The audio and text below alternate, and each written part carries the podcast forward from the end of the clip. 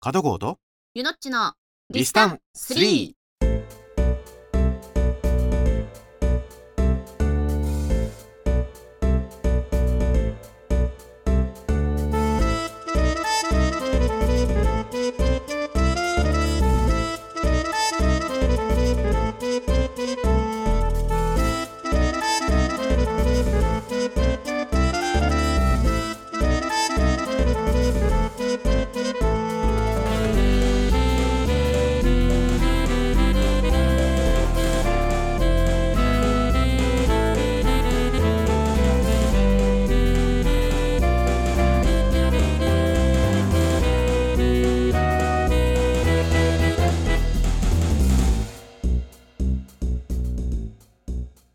2月17日土曜日はい21時となりました皆様こんばんははい皆さんこんばんは加藤浩とゆのっちのリスタン3の時間でございますははーいい本日もどうぞよろしくお願いしますお願いします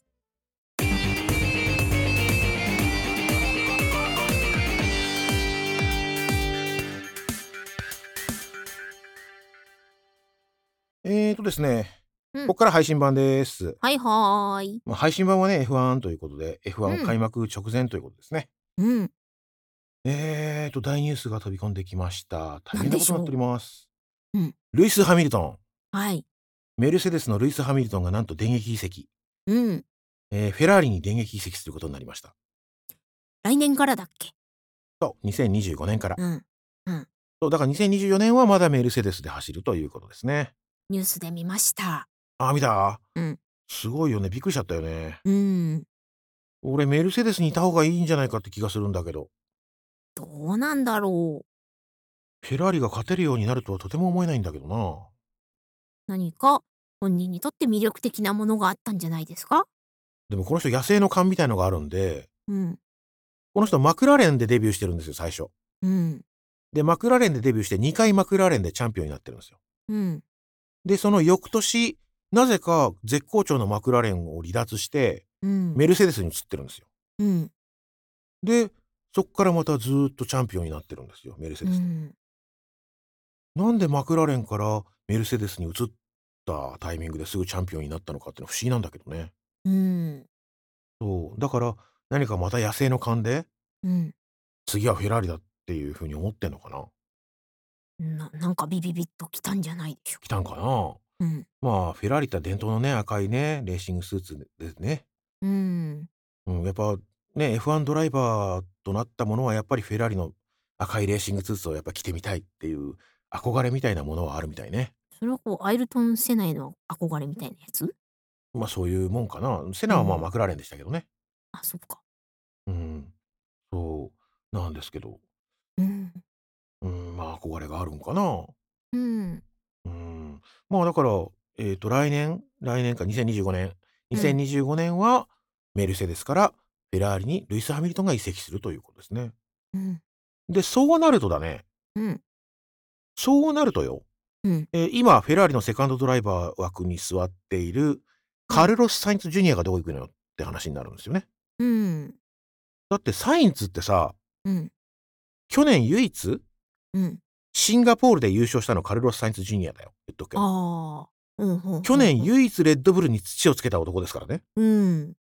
そうなんでサインツどこ行くのよって話なんだよね。だかうんらサインツがメルセデスにに行くのか、うんうん、あるいはどっか他のチームに行くのか、うん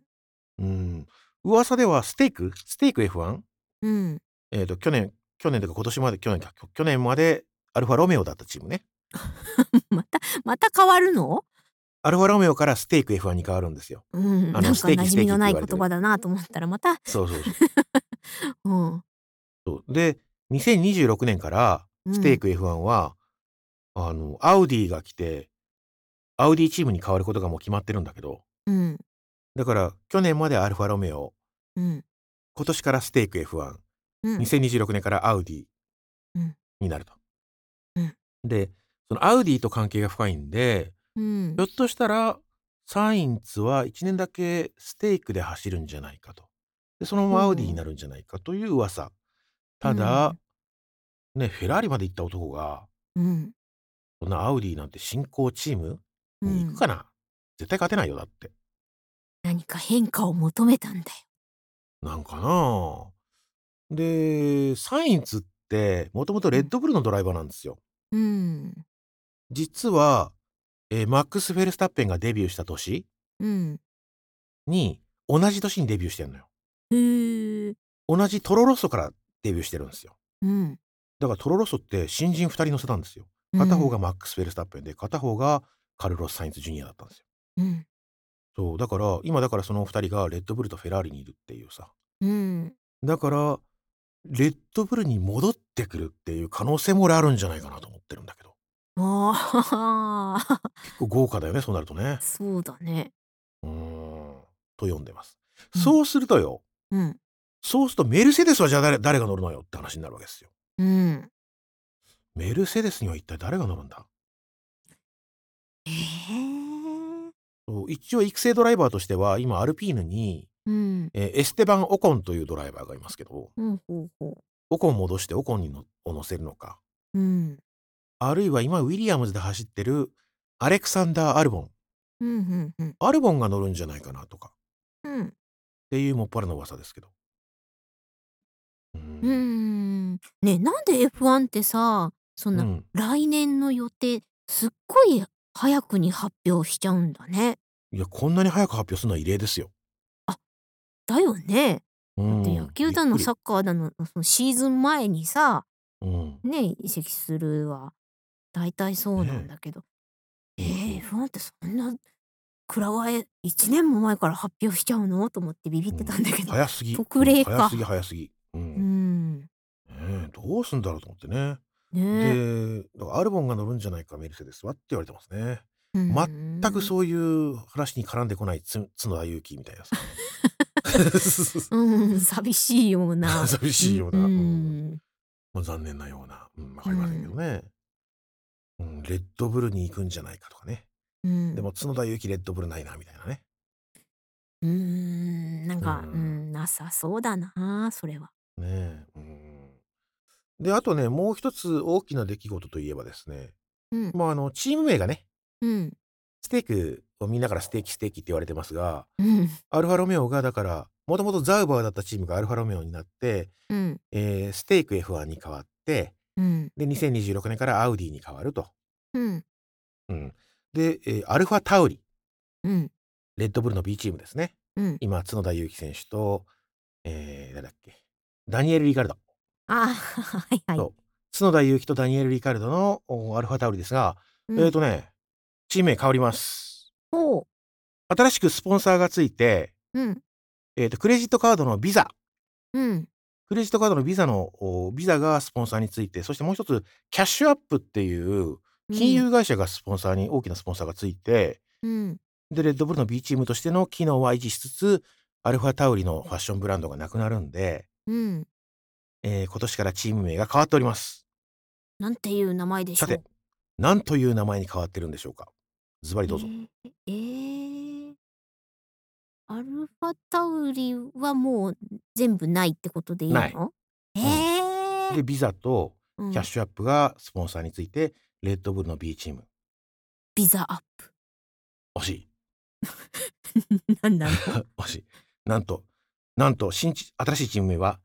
ビザキャッシュアップ RB レーシングチームです。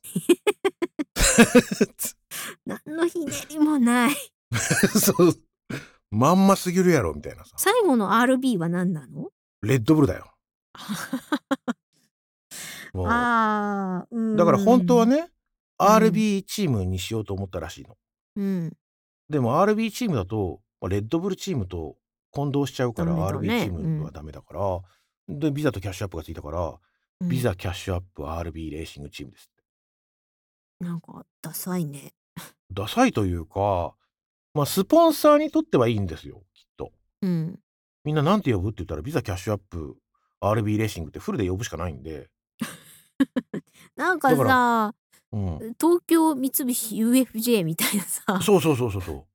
だから中継でだからそのね中継でも毎回ビザキャッシュアップっていう単語が出てくるわけですようん、スポンサーからしたら、それは毎回ビザキャッシュアップって言ってくれるんで、うん、ええことなんですよねきっとねうん。でそれを狙ったらしいのよどうもうん。毎回だからスポンサー名言ってもらえるようなチーム名にしようってことにしたらしいのようん。うんどうこれそれに乗っかるんだったら、うちも、プラン B レーシングチームっていうそうのをそうそうそう作らないと。まあでもね新チームアルファタウリでよかったのになうん。あるいはトロロッソでよかったのになもう、覚えきれないよ。ビザキャッシュアップどんどん家系図みたいになってきてないそうそうそう。 ねえ。そうなんですよ。なんか日本のプロ野球のチーム名よりひどい気がする。 そうそうそう毎回変わるからね、うん複数のチームがね。ビザキャッシュアップ RB レーシングですうん。よ。で、他のチームもだからさ、今後真似し始める可能性があるんですよ。うん。そのスポンサー名呼ばれるようなチーム名に変えてくる可能性があるんですよ。うん。そうなるともうカオスやで、うん。レースの中継カオスよ。ビザキャッシュアップがな、なんねどう、どうしたクラッシュしたと。ね競馬のさあの馬の名前もひどいけどさ、まあまあね。ねね、実況の人大変だよね。え。うん、そうやねんな。だからもうちょっとそういうのも考えてほしいよね。名前もうね。んうん。というわけでね、ビザキャッシュアップ RB レーシング覚えてくださいね、皆さんね。うん変わっております。はい、で、ああとはそのね、えールイス・ハミルトンが移籍するとういうんことで、まあ玉突きですね。玉突きでうん今度はどんどん人がね、どっち行く、どこ行くんだっていう話になってくるんでね。うん、その辺を楽しみにちょっと注視していこうじゃないですか。はいということでございますね。はいというわけで F1 コーナーでした。はーい